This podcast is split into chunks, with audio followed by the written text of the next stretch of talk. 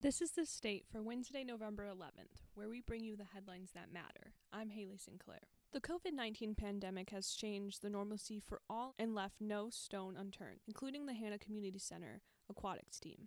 The team once handled the pool, then summer outdoor dining, and now the East Lansing Mask Ambassadors program.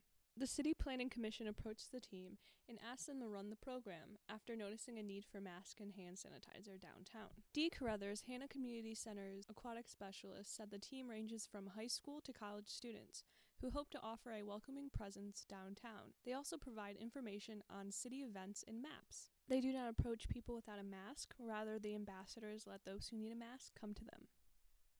The MSU Department of Theater set the stage for its fall season which will be experimental in nature. Performances and projects have topics revolving around the pandemic, social justice, voting information, neurodiversity, and more.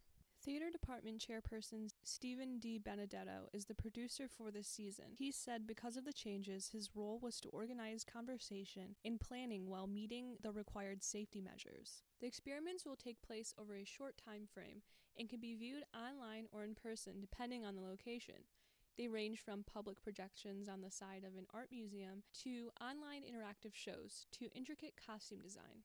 Thank you for joining us for The State, produced by the State News and Impact 89 FM. You can find us online at statenews.com and impact89fm.org. We'll be back tomorrow with more.